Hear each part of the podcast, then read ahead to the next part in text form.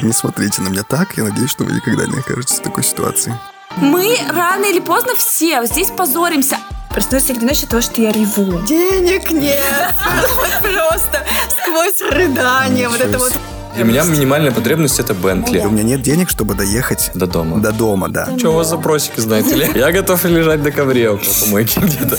Все круто, наконец-то зарплаты. Все. Всем привет, это подкаст «Я боюсь». Мы с друзьями собираемся раз в две недели и говорим о страхах, о том, что чувствует каждый, но не каждый готов обсуждать. Меня зовут Кирилл. Всем привет, меня зовут Санек. У меня будет каждый раз новый заход. Меня зовут Аня. Привет, я Маша. Это пятый выпуск подкаста. Сегодня мы будем говорить про страх бедности. Монетки, монетки зазвенели. В общем, тема очевидная, но, Понятная. наверное, не такая понятная. Вот я почему-то думаю, что она не совсем понятная. Если копнуть, что мы попытаемся сделать? Копнуть в поисках клада. В конце концов, хотя бы он спасет нас. В общем, если вспомнить э, материал в...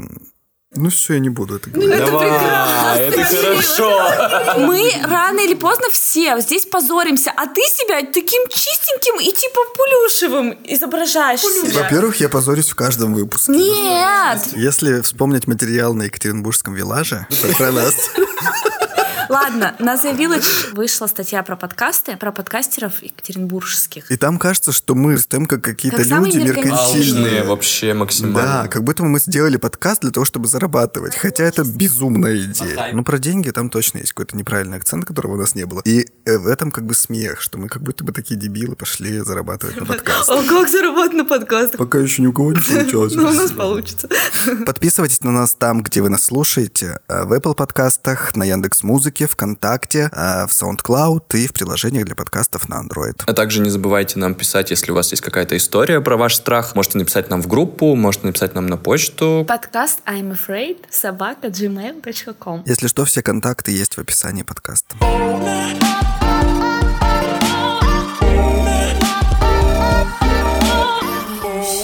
Ну все, переходим к теме этого выпуска. Это страх бедности. Согласитесь, что тема Знакомые и близкие. знакомая каждому, так скажем. Потому что, ну, если не переживали бедность, то боялись ее, мне кажется, Ну, либо все. сложные периоды Или какие-то какие-то. сложные периоды. И что за страхи приходят в эти времена? Давайте пообсуждаем. Давайте разберемся, для кого что бедность есть. Для тебя что, Ань? Для меня это когда ты не можешь обеспечить себя минимумом необходимым для жизни. Я вообще на самом деле прочитал про то, что минимум для жизни, вот эта вот формулировка в э, слове бедность, она очень странная, потому что, например, для где-то там используется, что это минимальные потребности человека.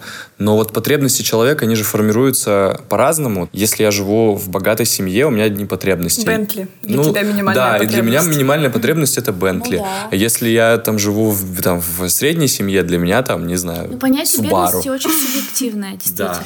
да. Ну, как, ну нет, есть прожиточный минимум, ну, который мы не в будем брать. есть. Это не то, что бедность, это типа там вообще... Кошмар. кто на него пробовал прожить.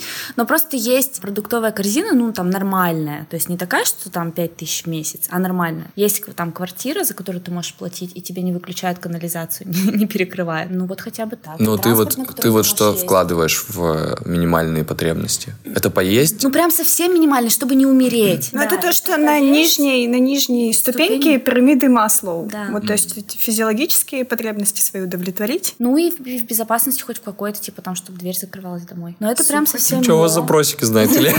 Я готов лежать на ковре около помойки где-то. Ну окей, все.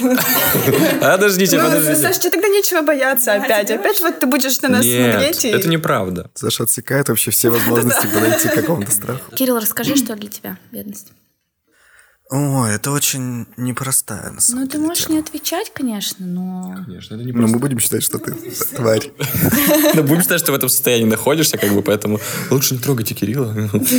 Ну, это же на самом деле не позорно. Ну, что в этом, в этом Что, бедность ничего? не порог? Ну да. Ну, люди к этому так относятся, как будто вот я бедный, и все. Просто ты отброс общества. Ну, это не так же. Давайте мы сейчас скажем только про то, что вот бедность, она бывает еще, помимо того, что она финансовая бывает, бывает еще бедность, потому что многие могут вкладывать. Ну да, ну духовная бедность, да. Мы сегодня будем разговаривать именно о финансовой бедности, да, ведь? Потому что вот сейчас Маша сказала, бедность это не позорно, и я сразу подумал про духовную бедность, потому что духовная бедность, она, мне кажется, позорнее, чем финансовая бедность. Саш, Типа, так если- почему ты тогда не боишься позора? А и при чем здесь это? Ладно, это было шутка. А, типа, что я бедный духовно? М. Но это была шутка, все. Закрыли эту тему. Кирилл, итак.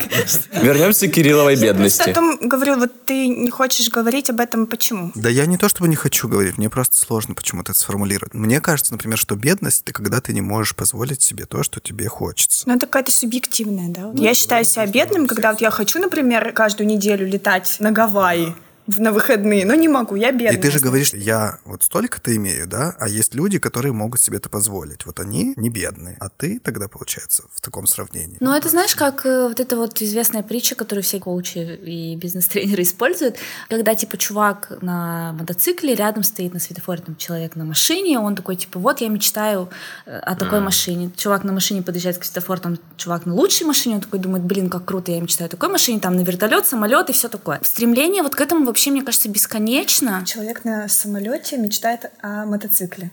И он думает, блин, всегда мечтал о мотоцикле на нем. Ну, Но это будет Это так- просто понятие субъективизма, вот и все. Ну, это субъективность, что- во-первых. А во-вторых, мне кажется, что смотреть на других ну, то есть ты же не живешь их жизнью. То есть ты не делаешь, не делал то, что делали они. Ты не Конечно. знаешь, сколько они там для этого старались или чем пожертвовали, например. Способен ли ты сделать пожертвовать тем же самым или сделать то же самое, что они для того, чтобы вот эти вот все хотелки свои реализовать. И вообще мне еще кажется, что если человек э, в какой-то момент сидит и думает, все, я больше ничего не хочу, вот все, что я хочу, у меня есть. Ну, на этом как бы он заканчивается. Потому что ты больше ничего не хочешь, а для, для чего, ради чего ты будешь дальше что-то делать? Ну, вот в этот момент, мне кажется, как раз в- включается, включается функция у таких людей, у которых есть все, что, все, что они себе могут позволить. У них включается функция, когда они могут отдавать уже в- на сторону что-то. Там финансово там или... Ну, помогать еще другим, ну, Ну да, да. ну да. Но с другой стороны, многие говорят, что помогать могут все, да, Да. типа это только отговорка, что помогать Это могут только те, кому ничего не надо. Нет, я поэтому и говорю, что для меня это сложный вопрос, потому что у бедности для меня есть вот такие грани. То есть иногда бедность, да, вот когда ты не можешь чего-то себе позволить, что могут другие. Когда-то я думаю о том, что бедность, например, это когда тебе реально не хватает на то, чтобы там вот какие-то основные, основные, Ну, самые то есть свои у тебя там от, от периода там, не знаю, твоей жизни или восприятия мира меняется вот это, да, понятие? Именно для тебя. Вот ты говоришь, я боюсь, например, бедности там в старости. Вот что для тебя в старости бедность? Что ты реально не сможешь там лекарства покупать, ну, условно, как сейчас наши бабушки, да, там ходят несчастные там в этих аптеках. Либо Ну, ты вот не сегодня сможешь... для меня, допустим, чтобы было бедность, я бы сказал, что все бедно, я вообще человек. Если бы я понимал, что мне сегодня не на чем домой уехать. Домой, например. ну То есть вот. у меня была просто такая ситуация. Давайте расскажу Давай. свою историю. Какое-то время, короче, после университета уже там куда-то съездил, и потом я несколько, там, месяца два, наверное, не мог никуда устроиться, прям так, чтобы вот уже найти что-то, чем буду заниматься. В этот период я там доживал какие-то свои остатки, Копилку. Копилку, которую разбил в девятом классе. Мой Маша еще каламбур сделал. вот, и в этот период я доживал какие-то остатки, Доживал. Давай, Кирилл, ты дожевываешь. И, и что дальше? Что происходит дальше? Вот, и в этот период я проживал свои последние... Всё равно не получается. Замени синонимом каким-нибудь. Хорошо. Потратил. Да, и в этот период э, я понимаю, что у меня заканчиваются эти деньги. Новых у меня не предвидится какое-то ближайшее время. То есть я что-то вроде бы ищу, но это значит, что я устроюсь, и будет еще какое-то время до зарплаты там первой, и вот это вот все. Тогда, мне кажется, я впервые почувствовал прям очень сильную тревогу, связанную там с деньгами и вот с этим ощущением, что, блин, ты не можешь себе что-то позволить. Вот. Например, Потом что? Ты просто идешь такой, думаешь, так, вот, что мне сегодня купить там на обед себе? А не буду ничего покупать, у меня там лежит Ну, то есть настолько, типа. Э, Да, да, да. Моркошка со свеклой. Да, это как бы было не то, что продолжительный период, что я там две недели голодал и думал, что все, теперь я умру без работы. А, то есть это не была ситуация прям такая, знаешь, какая-то суперкритическая. Просто я понимал, что я сейчас ужимаюсь, и мне некомфортно от этого. Потом, когда я устроился уже, и вот этот первый там месяц работал, случился момент, когда у меня все, у меня закончились деньги совсем. Ну, типа И- до первой зарплаты еще Да, да, да. И еще там, допустим, сколько-то, не знаю, ну, завтра, допустим, зарплата, а сегодня я сижу на работе и понимаю, что все, у меня деньги закончились, и у меня нет денег, чтобы доехать До дома. до дома, да. То есть на транспорт. И я такой сижу, думаю, блин. И мне почему-то очень неудобно было в этот момент как бы признаться кому-то, что это так. Я не стал ни у кого спрашивать там на работе, тем более все новые, ну как-то неудобно. Вот это все пришел и занимать хочет. А почему-то мне неудобно было. рублей занять хочет. Ну как-то типа... Ну нет, ну это же, это просто вместе со страхом Кирилла прообщаться с людьми. Чё? Да. И в общем, И паук еще выпал. Ну, холодильник открывает, там паук. повесился. Все как-то так сложилось, и я такой думаю, блин, ну вот что я буду делать? Меня внутри был какой-то интерес, типа, ну вот и что, вот у тебя закончились деньги, и что дальше-то будет? Принципиально не буду ни у кого просить. То есть ты челлендж себе, да, какой-то Челлендж себе сделал? Мгм. устроил неосознанный. Бенч-челлендж. И все, заканчивается рабочий день. Я всем говорю, всем пока, там, до завтра. На всё улице минус 40 просто. Ну нет, это, слава богу, было лето. Кирилла, мы тогда не знали, какие. Через какие сложные испытания ты пройдешь. Подожди, это вот с этими людьми связано, кто напротив тебя сейчас сидит? Итак, я выхожу с работы, я выхожу с работы, иду в сторону остановки и думаю, блин, ну вот как интересно решается такой вопрос. Спросить у кого-то, просто попросить, мне там не хватает на проезд. Подожди, то есть ты на работе застремался подходить к кому-то, а здесь ты подумал, я на улице могу к любому Давайте подойти. объясним, что это был челлендж, но это было сложное психическое Расстройство. расстройство личности, да. Ну, а ты думаешь, я на улице подошел? Нет. Ну ты просто Я в теории, подожди, у тебя в теории В была? теории Ну, у меня была- какие-то ну, у меня в теории- человека были. Да, у меня в теории была и попросить у коллег тоже, просто я этого не сделал. Потом меня было в теории попросить на улицу кого-нибудь, типа у прохожих, потому что у меня ко мне несколько раз обращались, я думаю, ну, ладно, это, наверное, нормально, люди так делают. И я иду по улице, думаю, блин, ну я не могу, мне некомфортно вот так вот взять, подойти к человеку, начать ему говорить, ну, понимаете, мне тут не хватает на проезд, что не будешь говорить, типа, у меня закончились все деньги, мне нужно уехать домой, дайте 23 рубля на проезд, или сколько он там стоил тебе бы пришлось говорить, типа, мне тут немножко не хватает, дайте там 2 рубля, и так спросить у 10 человек. Проще просто лечь под деревом вот здесь и дождаться утра и вернуться на работу. Я думаю, ну ладно, сейчас, наверное, жизнь, она же добра, она сейчас подкинет мне какую-нибудь Монету. монету или идею, или найду я кошелек свой. Ну, потому что чужой тоже неудобно брать. Короче, я попал в ловушку. В жизни нужно постараться, чтобы тебе угодить. Да, да, да. И все, я думаю, ну ладно, вот я стою на остановке, денег у меня нет. Ну тогда я пойду пешком. Ничего, что я живу на другом конце города, ну, по крайней мере, я попробую идти в сторону. Если не можешь, там что-то там, помнишь, чтобы в добраться до своей сторону цели, хотя бы да? на свою сторону. Вот, и я такой пошел пешком, думаю, ну ладно, лето, я просто гуляю, сейчас мне придет какая-нибудь идея, на-на-на-на. Я иду, на полу ни одной монеты не валяется. Просто город вычищен, понимаете? Спасибо властям. никакой идеи, ну, типа, ну что, вот что ты можешь вот сейчас в локальную минуту сделать, кроме того, как просто реально пойти и как бы с протянутой рукой просить у кого-нибудь денег. Тут, пройдя земную жизнь до половины, вспомнил, что у меня есть какие-то там буквально копейки на какой-то старой карточке еще университетской. Копейки, реально там как, какая-то сумма, которую нельзя снять в банкомате. Я думаю, хм, почему бы мне не снять? Наверняка же можно как-то снять деньги с карты, если они там у тебя остались. Прихожу в отделение банка, Так, так, так. говорю, мне нужно снять э, Всю сумму со своей карты. примерно так, примерно так. Я как бы А вы заказывали наличку? Нет, не заказывал. Просто дайте мне всю сумму с Не моей карты. волнуйтесь, это не понадобится. Говорю, да, мне нужно просто снять э, всю сумму и закрыть карту. Деловой человек зашел в банк. Надел маску, надел маску. Мне говорят, все, ладно, берите типа талон, проходите туда. Я думаю, слава богу, там закрытая маленькая кабиночка. Никто не увидит этого позора. Все, я захожу туда, говорю, что мне надо снять. Мне говорят, давайте карту, я там ее отдаю, ля-ля-ля, она смотрит мой паспорт. И ну, вот это вся прям процедура Записывает тебя. официальная. Э, Начинает что-то вбивать, потом как бы поднимает на меня взгляд оценивающий. Я делаю, «М-м», отворачиваюсь, думаю, ладно, я просто делаю то, что должен делать. Чтобы У меня нет другого выхода, да. Не смотрите на меня так. Я надеюсь, что вы никогда не окажетесь в такой ситуации. Ну и все, и мне выдали эти копейки. То есть мне реально просто монетками выдали. Получилось, что сумма там как раз, На чтобы проезд? доехать, да-да-да, домой. И все, я уехал домой. Как же я на работу на следующий день приехал? Да. Я не помню.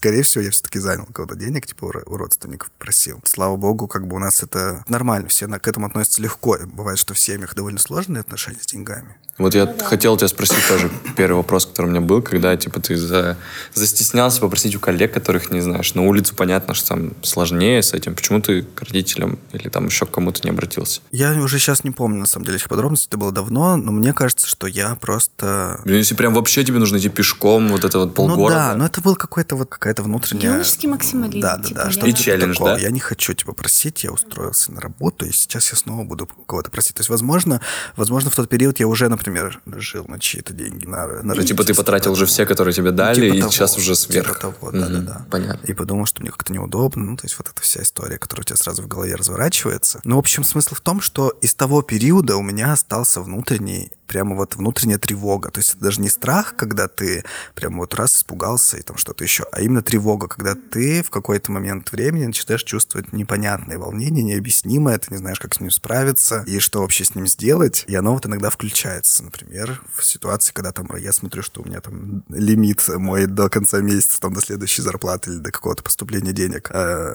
заканчивается, и вот у меня просыпается и вот это чувство, я прямо помню это ощущение вот из того года, из тех лет. То есть это какая-то... Кирилл просто оставляет 28 рублей на карте всегда каждый месяц, когда у него деньги заканчиваются. На, всякий случай. Да, да, да, да, да. Слушай, ну это крутая Если бы это меня чему-то научило, Маш, я не оставляю ничего, нигде. Ну теперь у тебя есть мы, и ты можешь к нам обратиться. Так, ну все, это было давно. Это было достаточно давно. Давайте до этого остановимся. Я боюсь. Я сегодня готовился к выпуску первый раз и прочитал, что страх бедности называется пениофобия. Yes. Я не знаю, чего.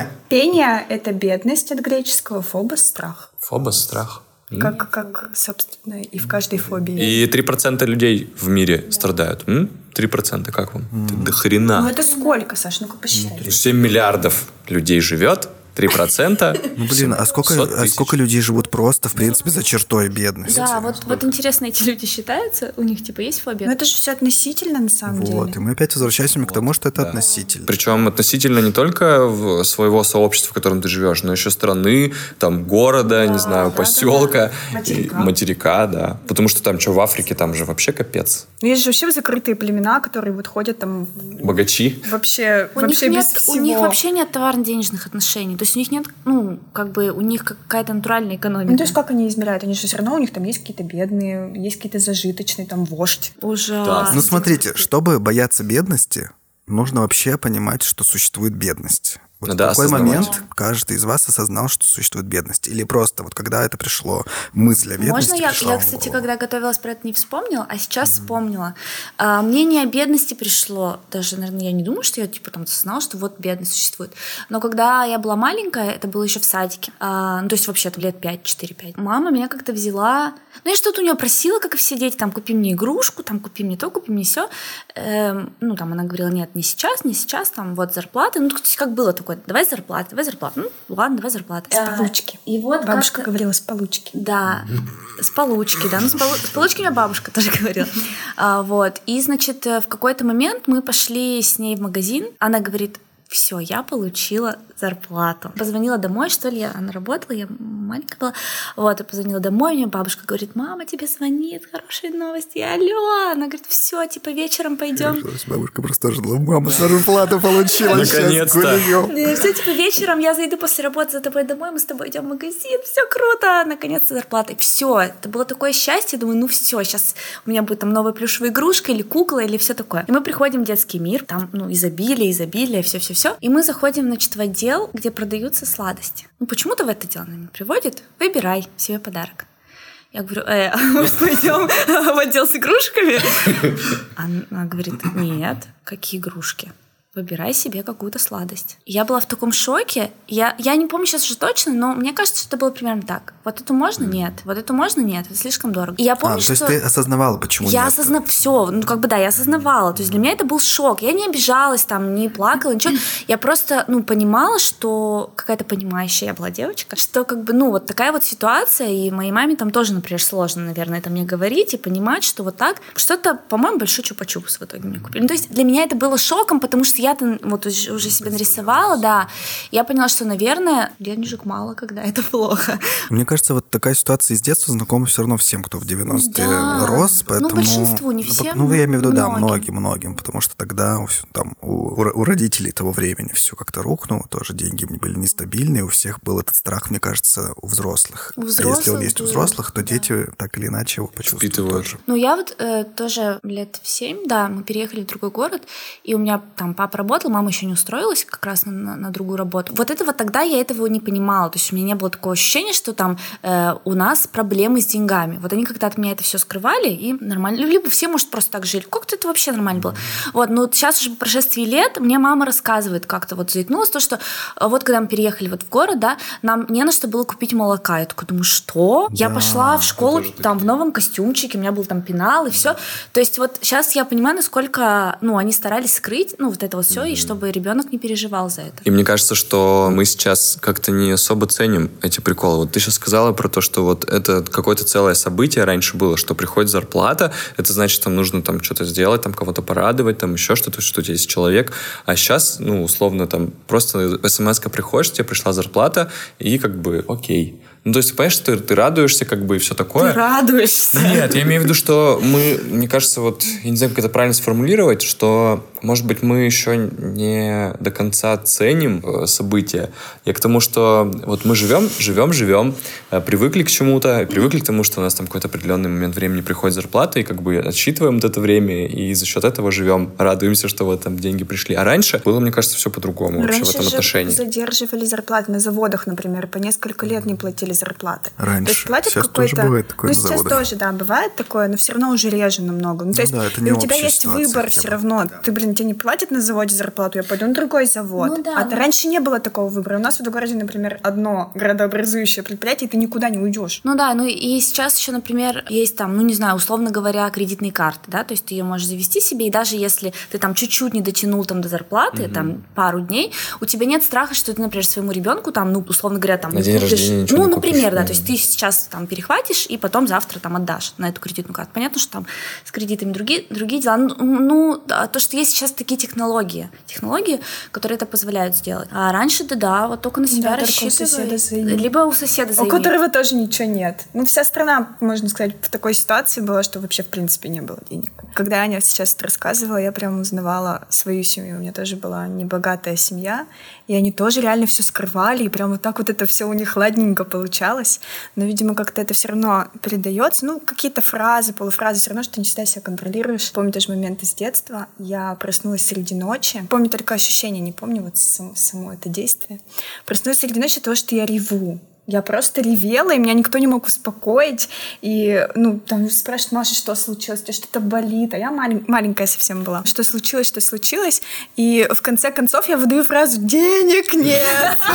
Просто сквозь рыдание. Вот это вот выходит «Денег нет!» И причем как бы, ну, Ну, я то есть это копилось, как-то Я-то толком и не понимаю, что это значит «денег нет». Ну, как бы для меня-то всегда они были. Ну, вот, собственно, ты что-то хочешь, вот, пожалуйста, тебе, ну, по возможности, конечно, но, видимо, где-то это все равно откладывается, что как бы, ну, не все так радужно и прекрасно в твоей семье. Откуда это вообще взялось, непонятно. Я, можно еще тоже коротенькую историю расскажу быстро про, еще про детство, про 90-е и, все. У меня подружка была лучшая в детстве, мы прям вообще были неразлучные. И мы как-то гуляли с ее родителями, ну вот, получается, их семья и я. Вот мы там гуляли, что-то гуляли-гуляли, а, и в конце зашли в магазин. Э, Мы такие типа, мама, там, давай купим что-нибудь вкусненькое к чаю. Мама вот моей подружки говорит, окей, купим все. И мы не видели, что они купили, они там хлеб купили, что-то еще, и вот был пакет, что вкусненькое купила, да, купила. Мы приходим домой, уже были всякие сникерсы, вот это все уже, все, вот это все считали вкусненьким.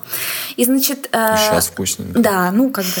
И мы садимся пить чай, и если помните, вот э, «Россия щедрая душа», да, шоколадки, вот они какое-то время были еще миди формата, небольшие, не маленькие, а миди. И вот нас пять человек, получается, и вот это был шок. Это был, ну вот у меня, для меня это тоже был шок, потому что э, я думаю, ну как такое может быть? Ну как? Ну, это уже не совсем как бы такой прям совсем возраст был. То есть я уже понимала, ну что это, как такое может быть, что взрослые люди вот, ну, могут себя ограничивать и все такое. То есть это не было ни, ни- ни как бы не в минус этим людям, а вообще как жизнь так может Ну, это быть привычка. устроена. Привычка, да, уже, возможно, была. Да, как жизнь так устроена, что вот такой, в принципе, возможно, что нельзя, может, что можно купить вонючую Россию щедрая душа, но нельзя купить большой там сникерс, который стоит ну, на 3 рубля дороже. То есть вот настолько. Вот это для меня было вообще шоком просто. Я боюсь. Я читал, что причины бедности, в глобальном смысле причины бедности и рейтинг. Первые места — это алкоголизм, второе место — это болезнь, и третье место — это лень. А в самом только конце есть такая причина под названием невезение. Просто те истории, которые мы вот сейчас уже обсудили, они вообще не входят в, в топ. Они входят в невезение просто. 90 Ну, всей страной не повезло. Ну, как Ну, бы, то есть, во-первых, да, вопрос в том, что вопрос в том, что в этом рейтинге нет, э, ну, условно, проблем глобального смысла, что в стране типа разруха, например, да. да. И это очень странно, потому что, ну, вряд ли какая-то страна живет там в изобилии, когда у них проблемы какие-то перестроечные. Все равно классовое разделение в любом случае есть. И вообще, если подумать про 90-е, там же были люди, которые, наоборот, непомерно обогатились. В сравнении с советским Ну, просто временем. непропорционально. вот Просто это было перегибы. слишком, да, непропорционально и непривычно на тот момент. Как вы относитесь к тому, что алкоголизм на первом месте? Мне кажется, это, стереотип какой-то. Это, Мне Саша, кажется, это не нет. стереотип. Это просто, понимаешь, я тоже об этом думала, о том, что вот говорят там алкаши, там еще что это вообще. А потом я поняла, что мы просто живем сейчас в той реальности и тот круг общения, в котором мы не видим вот этого всего. Я тут слушала один подкаст известный на русском Ты языке. слушаешь другие подкасты? Да, там была... Куджи? Да. Ты Там- тоже слушаешь это- подкасты ну, другие? на Я не деле, понял. Ну, Я это, тоже слушаю. она- Я тоже, ладно. Ладно, мы любим Куджи подкаст. Я слушала выпуск с предыдущего года. Там была в гостях Олеся Герасименко. Она журналист э, русской службы BBC, как я поняла сейчас. То есть там работала в газете, где-то в ленте, еще где-то. И она делает э, материалы, и она там рассказывала, что у нее один как раз в то время вышел один там из каких-то очень громких материалов про а, что там жизнь взаймы, зачем россияне берут кредиты на свадьбы. И она вот как раз эту тему там развивала, а, они это рассуждали, что вот зачем кредит на свадьбу, с этого же там все начинается и все такое. Ну, понятно, да, все, все это понятно, что кредиты через кредиты, потом эти микрофинансовые организации, вот это вот все дно. Но она там рассказала две истории, которые меня вообще поразили. А первая история, это, могу переврать факты, ну вот как помню. Она, значит, приезжает в какую-то деревню, и там, значит, женщина молодая, симпатичная довольно, у нее четверо детей, муж пустил в машину газ недавно, потому что у них большие долги, ну то есть вообще очень жесткая да, ситуация. И В смысле она- самоубийство? Да. И она одна с четырьмя детьми, дом деревенский, ну такой пол уже разваленный, ну такой неухоженный. Ее вот Олеся спрашивает, с чего все началось? И она говорит, нам на кухню нужно было купить новый кухонный гарнитур. Ну то есть как бы типа ты живешь в полностью там разваленном доме, а у тебя четверо детей, и ты решаешь, что тебе нужен новый кухонный гарнитур дорогой. И вот с этого все начинается. И потом начинаются вот эти все... есть они кредит взяли на. Кол- Да, и вот это колесо, оно уже все, его не остановить. И а, вторая, и не история даже, она искала, в общем, героев из арбитражных дел о, физи- о банкротстве физических лиц, то есть они выкладываются же на, на сайты судов. А Она зачитывала просто суть дела. Значит, все началось с того, что женщина взяла кредит на свадьбу сына. Прямо она вот читала, а, там, кредит в таком-то банке, 260 тысяч рублей, кредит в таком-то банке, 350. То есть сначала все было с больших сумм, видимо, была красивая свадьба, вот это все. А потом там, чем дальше идет список, 70 тысяч, 30, 2 тысячи, 21 тысяча. И пошли микрофинансовые организации. Все, уже банки уже до свидос сказали, да. И пошли там 200, 21. И это просто очень страшно. Она читала минут 5 вот это все. И то есть, когда это все она читает, просто перед глазами проходит жизнь человека, который, ну, вообще просто в такой ситуации оказался ужасный. Вот это вот бедность, вот, вот вообще прям крайне, это уже даже в минус. Это ужасно. Ссылку тогда на этот выпуск оставим в описании, чтобы вы могли, если что, послушать целиком. Мысль-то, что мы не видим этого всего. Не видим это точно. Я когда периодически приезжаю в город, из которого я приехал, в котором я родился, то я просто ужасаюсь. Реально, я приезжаю, например, на выходные, а выходные это значит, что люди закончили работать и пошли пить. Просто полный город пьяных людей. И это Что это в этом реально такого? ну, Я не понимаю. Любой ну, маленький город, мне вот кажется. Пьяные люди могут быть очень разными. Одно дело пьяные люди там в центре Москвы, например. В Ты можешь баре, их в да? каком-нибудь баре, да, сидят, выпивают, и они как бы пьяные, веселые. А есть совсем другое. Пьяные уже такие, которые просто, ну, обреченные какие-то, да? Да, ну то есть это прямо чувствуется. это чувствуется, да. ты как это- и я-. Слушайте, пьянство в пятницу это же не... Это же не порог. Это же нормально. Это же нормально, я же бухачила. Нет, это же не следствие бедности. Это еще из-за того, что это маленький город, там нечем заняться, некуда пойти. И люди выбирают самый легкий путь, напиться, и ну тебе весело. Ну, плюс потратить месте. нужно 100 рублей всего лишь на водку, чем там, например, Ну, даже если есть чем то, заняться, что- они не пойдут про- в бильярд Не про играть. причины даже пьянства говорим, а про то, что так или Алкоголизм иначе как явление, это, да, всегда он- соседствует Оно еще очень с сильно, да. Он- бедностью. Оно очень сильно, оно существует, оно очень сильно оказывает влияние на жизнь людей. А лень как вам на третьем месте? Я про болезнь не говорю, тут все понятно. Про лень. Это странно, на самом деле, мне кажется. Если человек осознает, что он беден, то почему лень становится фактором номер три в его списке вот перед болезнью и алкоголизмом, чтобы ничего не делать с тем, что ты бедный? Мне просто кажется, что навряд ли эти пункты все порознь. Ну, то есть там вот у тебя строго алкоголизм, у тебя там строго лень. Скорее всего, они все как-то немножко связаны. Ну, например, человек, когда, ну, вот реально бухает. Просто я была в квартире человека, который, ну, прям вот пьет. Там полнейшая разруха. То есть ему реально плевать. Плевать на, на себя, плевать на свое саморазвитие. Ему плевать вот на то, что вообще рядом происходит. То есть там, там не прибрано, там грязно. Я в зоне риска, похоже. Алкоголизм? прибирайся почаще просто дома. И все эти факторы вместе, они и ведут к бедности. Ну и мне кажется, Саша, ты тоже э, Ленивый. ленивый. Алкоголик. Как это можно оценить, что лень — это фактор. Суперактивные вот эти люди, знаете, суперактивные, суперуспешные, могут сказать, вы все не зарабатываете миллионы, как я, потому что вы ленивые жопы. Потому что если бы вы столько же работали, вы, бы, вы были бы эффективными, и вы бы тоже столько получали. Я не знаю, на основании, на каком основании Вот, проводился вот да. этот опрос, И ну или, или вообще, был ли это кого? опрос, да, но я думаю, что много людей бы, скорее всего, ответили так, когда их спросили, типа, «Поч- как вы считаете, почему вы бедный? И он бы сказал, ну, мне лень, типа. Я могу это понять. То есть, например, кто-нибудь говорит, что я переезжаю там в Москву, и все, и в Москве я работаю 23 часа в сутки. Я работаю с э, 6 утра до 23 вечера, прихожу домой, валюсь спать, и завтра на следующий день снова так делаю, потому что я хочу там зарабатывать. Для меня, я не знаю, возможно, это можно назвать ленью, потому что я понимаю, что я не хочу работать 20 часов в сутки. Я хочу работать достаточное количество часов в сутки, чтобы у меня оставалось еще время Да, на что-то но свое. тут стоит- Смотреть YouTube, например. По, по- по- по платной подписке.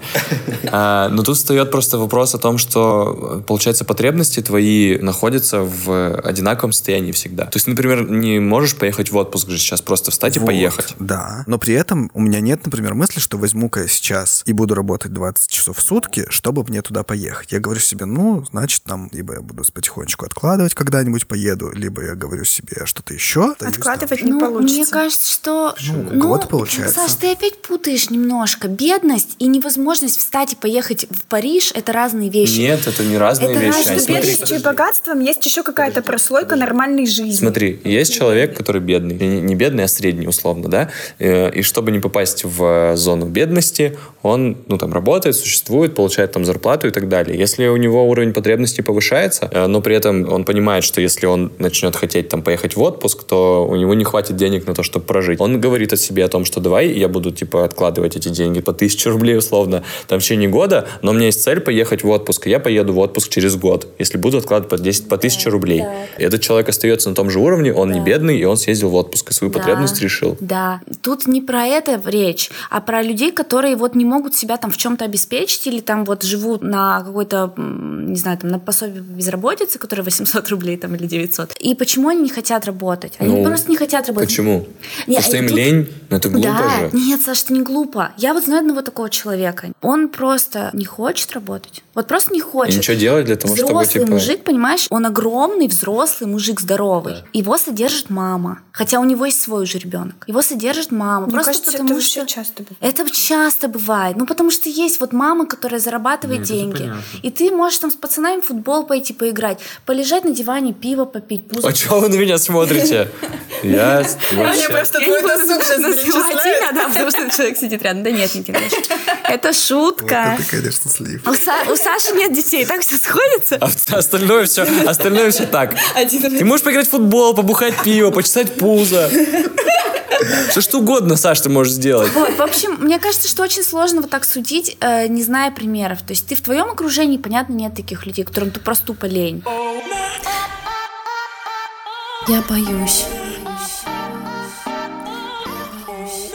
Есть же все равно понятие, например, там средний класс. И мы представляем себе в этом диапазоне определенный уровень Да. там, возможностей, Да. потребления, заработка и всего такого. Есть у нас понятие в стране, например, там за чертой бедности. То есть это значит меньше вообще какого-то предела. То есть вот сейчас какие-то цифры там у нас по бедности очень страшные, что там сколько-то там миллионов человек от э, всей нашей страны живут прямо все за чертой бедности, просто на границе уже с вымиранием Нищетой. практически, с нищетой полной, да. Я не знаю, в вопросе бедности мне почему-то сложно включить обвиняющий какой-то тон для людей. Ну, типа сказать им, что ты бедный, потому что ты ленивый. Ты же бедный, ты почему не можешь что-то сделать с этим? Потому что это же сочетание вот этих многих разных факторов, да, в том Да. числе каких-то экономических или просто социальных, когда человек думает, что все, это максимум, на что он способен, и типа там я и так работаю 10-12 часов там в магазине что-нибудь там разгружаю, например, мне не хватает, потому что у меня там дети, семья и все такое, и у него есть для себя объяснение, почему, что я еще могу с этим сделать, если мне не платят там достаточной зарплаты. Ну, согласись, что это не лень уже такой случай. Грузчик, который работает 12 часов в день, но просто зарабатывает 300 рублей, это не лень. Ну, про лень, э, это вот помните, был какой-то фильм, там была женщина, которая мыла все подъезды. «Зимняя вишня» вишни», он что ли называется? «Зимняя вишня» не про это. Ну, там, короче, одна и та же актриса, я их все время путаю, эти два фильма. В общем, она там и полы мыла, и что-то еще делала, и, и, короче, пахала за всю семью, а они все у нее там на шее сидели, там дочка у нее такая, муж лежал на диване, потому что вот он знал, что в любом случае у него будет еда, у него будет дом, потому что вот его жена работает там с утра до ночи.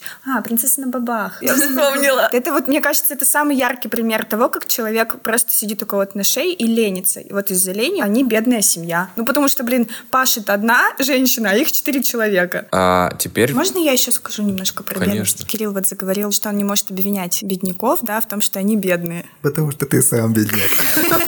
Я очень хотела это сказать, но Кирилл сказал это сам. На самом деле, э, есть такое понятие, оно называется культура бедности. Некоторые ученые реально считают, что есть какой-то порочный круг бедности, когда бедные люди воспитывают бедных людей. Они не создают ценности для успеха. Дети живут вот в этой бедной семье, и их учат быть бедными. Это ужасно. Вот, это, одно, а, это только одно из мнений. Ну, то есть, вот, Мне кажется, на нем в том числе основана вот эта штука с суперпопулярной книгой э, японского автора, точнее, американского Киясаки? автора. Роберт Да, Киясаки? Киясаки про бед- богатый, Богатый папа папа, бедный папа, бедный. что типа бедный там родитель научит своего ребенка в кавычках плохому, ну, то есть тому, как быть бедным, богатый научит, как быть богатым, и вот учитесь у богатых, как жить, и вы станете богатым. То есть вот эта вот идея того, что есть какая-то психология бедности или культура бедности, которая замкнута в себе и не, не, не, не имеет Да, никаких цикл- инструментов, цикл чтобы выйти из этого. Да. На самом деле было очень много критиков этой теории, и антропологи, люди, которые изучают человека как вид, они считают, что ничего подобного нет, и что эта культура бедности, само это понятие, оно выгодно только политикам, что вот есть какое-то, есть какое-то объяснение, что у них есть бедный класс, и это оправдывает, ну, как бы и для богатых, и для среднего класса. Есть какое-то оправдание того, что, ну, вот у них есть бедняки, есть, дети же, у них тоже есть же бедняки культура бедности. Ну да, вот поэтому она и распространяется, несмотря на все программы против бедности. Вы как вот считаете? Есть действительно такое? То, что это есть, это сто процентов. Я это слышу, как э, что есть семья, которая живет там э, не- недостаточно хорошо, и у них рождается ребенок через 10 лет, он такой весь там заморож, словно, прошу прощения, э, ходит и типа ничего не добивается. Но у меня есть антипример, когда человек, э, ну, реально не из богатой семьи, или в учебе, там, в работе, он очень умный чувак и достаточно много, многого добился. Он как бы просто вышел из этого, из этой среды, э, не знаю за счет чего, просто талант, может быть, у человека или еще что-то. Мне кажется, же вообще много вот таких примеров, когда типа из Примеров, грязи да. в князи. Да, наоборот, злость это вызывает. Да, да, да. хочешь доказать миру, и вот это вот все. У меня тоже таких много примеров. Мне кажется, что это тоже, м, условно говоря, много тоже факторов. То есть если человек, предположим, жил в бедной семье, но при этом он ходил в школу с обычными людьми, то есть он мог общаться, там, бывать у кого-то в гостях, что-то видеть, ну, видеть другую жизнь, там, не знаю, вот да, он умный, предположим, поступил там на бюджет в универе, у него другая компания, там тоже все типа такие успехи. Все, он как бы вышел из этого круга. А если он всю жизнь, например, живет и учится с точно такими же людьми в точно там такой школе, и дальше ему говорят, все, до свидос, чувак, ты троечник, и у тебя не будет никакого универа или даже технаря, а, ну как бы вот ему уже сложнее будет. Что касается установок, которые дают родители, вот эти вот все фразы типа «нужно работать в поте лица. в поте лица, да. Или там, что деньги нужно там экономить. Вот, вся- вот всякие такие вот фразы, я сейчас уже так не приведу сразу на память. Это сто процентов. Я бумажки, я деньги не печатаю вечером. Я деньги не печатаю. Ну, то есть, ну, какие-то Ну, вот такие вот вещи. что? Просто вот сейчас, например, я тоже недавно слушал подкаст про деньги. А, Медузовский новый подкаст называется «Калькулятор», может быть, кто-то слушал. Там а, рассуждают они как раз о деньгах, в том числе с точки зрения воспитания детей. То есть как детям, когда и каким образом говорить о деньгах, как а, научить их правильно с этим всем обращаться, чтобы вот Научите меня сначала, потом, потом учите меня детей учить. И там вот эти все фразы как раз про экономию, про все такое, они иногда оценивают их как классные. Ты типа показываешь детям, что вообще-то у всего есть в жизни ценность, что это все не бесплатно, тут на тебя с неба падает, а что вообще-то все это Да, ну, наверное, денег. я просто не те фразы, не совсем правильные фразы привела, а вот именно когда говорят, вот посмотри на отца, вот он всю жизнь горбатится, и ты как бы, например, реально И у это него видишь. девятка. 35 лет от звонка до звонка, а заработаю я всего там свои Да, копейки. например, какие-то ограничения ставят. Опять же, на разных же людей по-разному сработает. Дру- Один ребенок скажет, ха, я тебе типа докажу, а другой скажет, ну да, наверное, Не стоит работать Ну, тогда. не то, чтобы не стоит работать, а все, я Ну, буду... тогда что я могу сделать? как Что я да. могу сделать, да, я То есть буду вот это почему-то от чего-то это зависит, не знаю, может, от характера или еще от чего-то, Ну но да, включается. наверное. У кого-то на страх бедности реакция, типа, я этого боюсь, поэтому я всеми путями преодолею это и сделаю Докажу там и все такое. Да, а у кого-то просто я боюсь бедности, я не знаю, что мне с этим делать, и не буду ничего делать. Ну, я же там зарабатываю вот такую-то сумму, ну и слава богу. У моих родителей, например, и того не было. Потолок себе человек ставит, хотя у него, может быть, выше есть возможности, но себя ограничивает. Я боюсь. Есть ли осознанная бедность, когда человек сам выбирает для себя бедность? Дауншифтеры, в смысле, которые там заработали 7 миллиардов, а потом ушли в лес жить. В смысле, что это значит? Ну, это Но же я много... почему-то подумал про э, средневековые всякие ордена, и вот это была идея средневековая... у Аскетизма? сред- у средневековых христиан, да, про аскезу, что Христос был нищ, и мы все должны быть нищи, и они как бы осознанно э, вели нищенскую жизнь. И, Ну, это часть, э, часть их просто дог- часть их- ну, это часть образа жизни. То есть это их как бы осознанный выбор. Мы своя. будем бедняками. Ну, сейчас, мне кажется, тоже... э, Вот Маша сказала про дауншифтеров, Дауншифтеры, например, да, меня вообще это поражает на самом деле. Извините, что перебиваю, но это на самом деле сейчас существует. Я в Грузии, когда был, мы ездили по горам, там реально эти пещеры, где монахи. И вечером, когда оттуда возвращались, там видно, э, как эти, огонь мон- горит.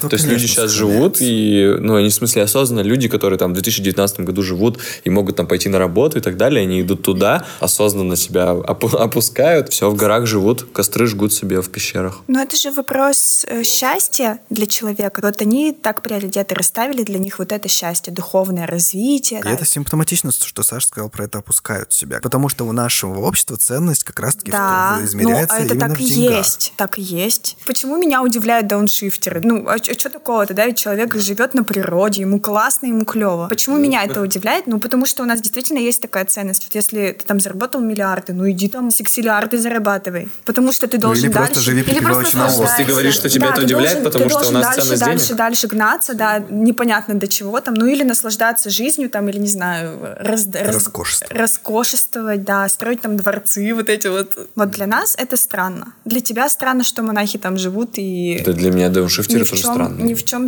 людям классно на самом деле от этого. Бедность не всегда может восприниматься негативно даже самим человеком. Главное сторонников найти, мне кажется, в этом. Я боюсь.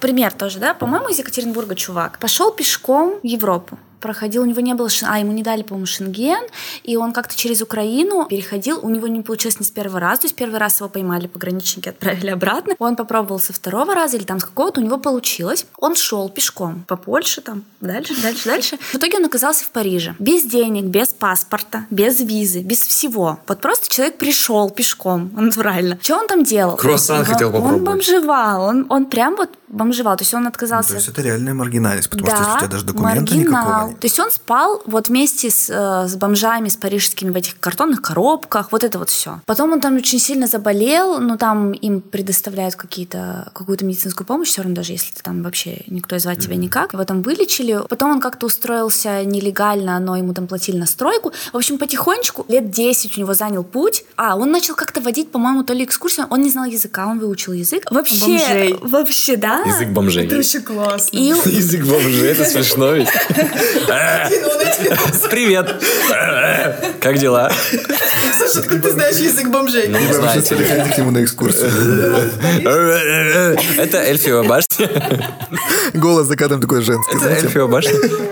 В общем, вот, все, у него сейчас съемная квартира в нормальном более-менее районе, у него есть дети, у него есть жена, он сделал документы, да, он там гражданин уже, по-моему, даже. И вот человек Я прошел прожил просто 10 лет у вас.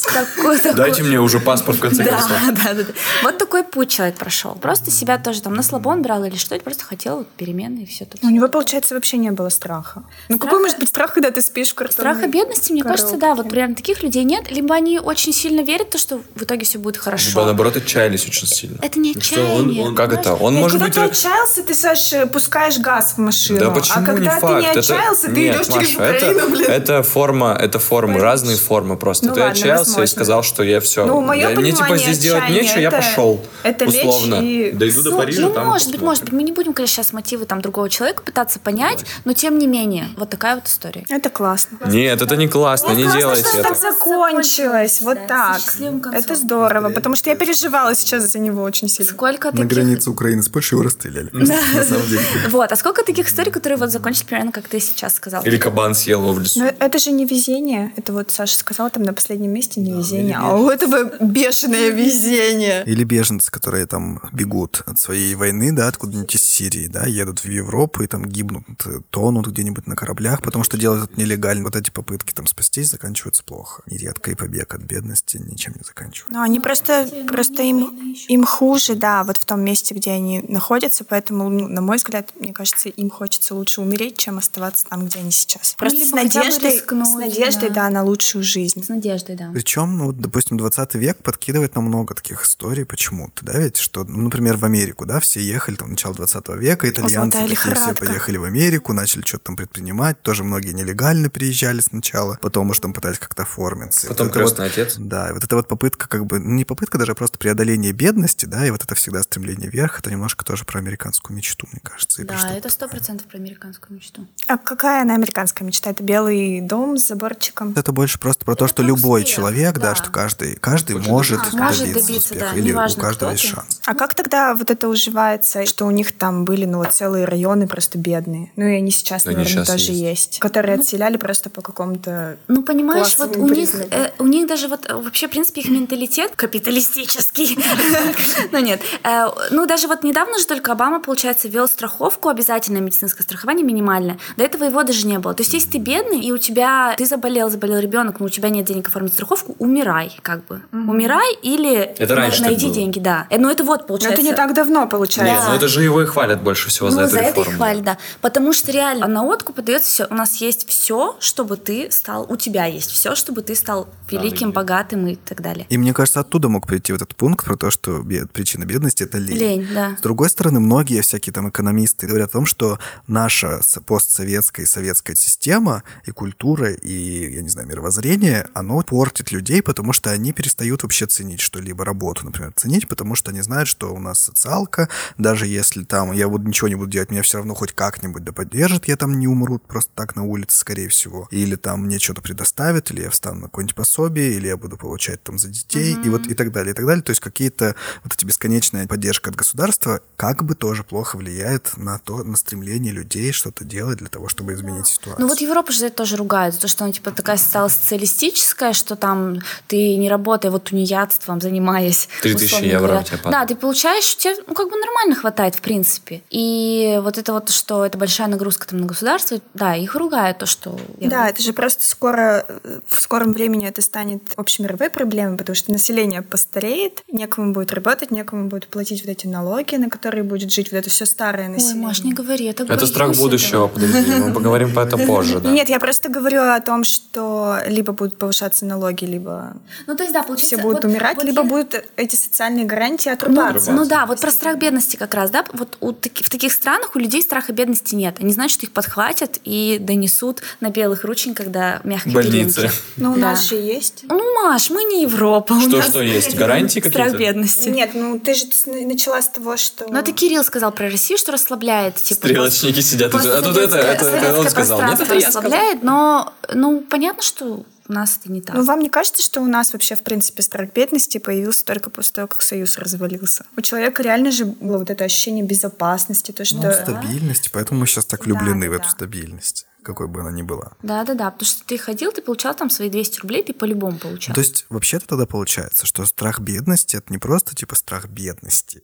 Да, какой-то Это непонятности. значит страх чего-то еще. Неизвестности какой-то. Про безопасность просто про твою или про Мне кажется, что здесь совокупность просто факторов. То есть бедность для тебя это безопасность, здоровье, там, э, не знаю, обеспечение своих близких, там еще что-то, еще что-то. Отсекание какого-то из факторов, которые важны именно конкретно для тебя или для социальной социальной группы, это и есть для тебя бедность. То есть для кого-то это больше про выживание, типа страх там смерти, например, или страх там чего-то такого, опасности. А для кого-то да? репутационная А для еще кого-то история, да. Про статус что-то. То нельзя объединить страх бедности, как какой-то, спросив человека, ты бедный, э, тебя спросить там Кирилл, тебя Маша, там тебя Аня, и мы все одинаково ответим. Да. есть, э, ты- Нет, я имею в виду, В голос.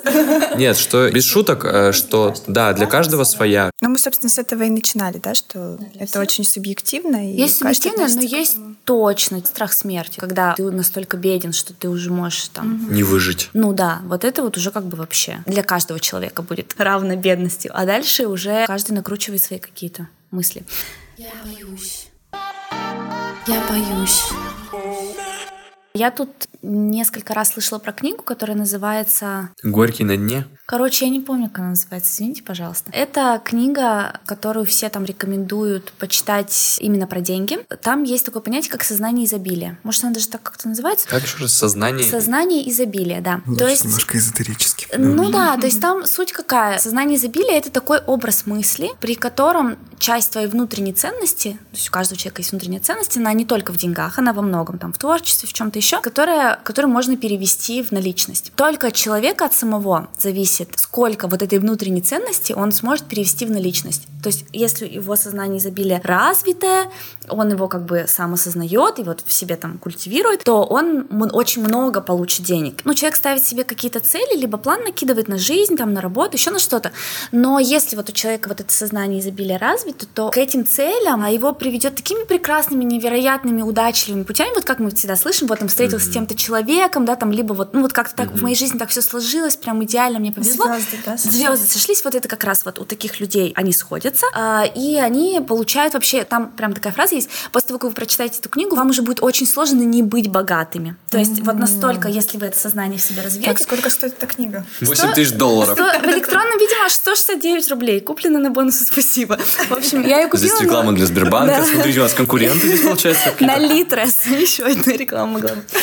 В общем, я прочитала только предисловие первой главы, потому что нам уже надо было записываться, но там, в общем, суть такая, что когда вы дочитаете эту книгу, все, все как бы в вашей жизни изменится. Я ее дочитаю обязательно. Мне просто даже интересно в качестве эксперимента, и потом как-нибудь расскажу, что там такого прям рассказано, что прям вот все меняет все сознание, и правда ли это так. Но я у очень многих людей богатых именно в, в рекомендациях, как вот нам стать такими же богатыми, как вы. Вот прочитайте эту книгу. и- Как она мою интонацию передала, да, когда я обращаюсь к каким-то известным людям? Я недавно был в отпуске.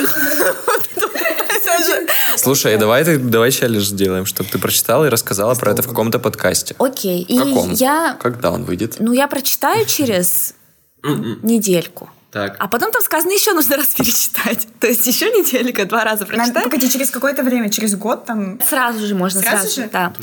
Э, И, в общем, давайте к Новому году я расскажу, что... Оу, Давай. е. Вот. И Новый я, год я к чему это все рассказываю? Не к тому, чтобы рекламировать эту прекрасную книгу, а к тому, что спросить ваше мнение, потому что я сама, честно говоря, не знаю. Если у тебя, ну, условно, ну, не сознание изобилия, назовем это как-то по-другому, ну, в общем, в голове бедность или нет? Поделитесь с нами, нам будет очень интересно почитать ваше мнение. Будет не менее интересно узнать, как вы вообще справляетесь с этим страхом, если он у вас есть. Возможно, у вас есть четкий план, который мы можем перенять и жить счастливо. Слушайте нас и дальше, подпишитесь на нас везде, где это возможно, делитесь своими историями. Мы все еще готовим выпуск про детские страхи. У нас уже есть истории, которые мы обязательно расскажем. Если вы еще успеете сегодня записать это голосовое сообщение и отправить его, вы попадете в наш выпуск. Мы по- поговорим о вашем страхе из детства тоже. Да, еще интересно, кстати, расскажите нам, копите ли вы деньги. Мы тут неожиданно перешли на такую тему. Это тоже нам было бы полезно, потому что, как выяснилось, мы тут не все умеем это делать. Я придумал, просто переходите к нам ВКонтакте на страницу, мы там сделаем опросик, закрепим его на какое-то время, и вы там проголосуете, заодно подпишитесь, чтобы не пропускать наши выпуски. Просто посмотрим, какой процент людей, в том числе наших слушателей, э, копит деньги, а кто нет. Спасибо, что слушаете нас. Это был подкаст «Я боюсь». Всем пока, спасибо. Всем пока-пока. Пока. Пока. Все боятся, не все об этом говорят. Чао.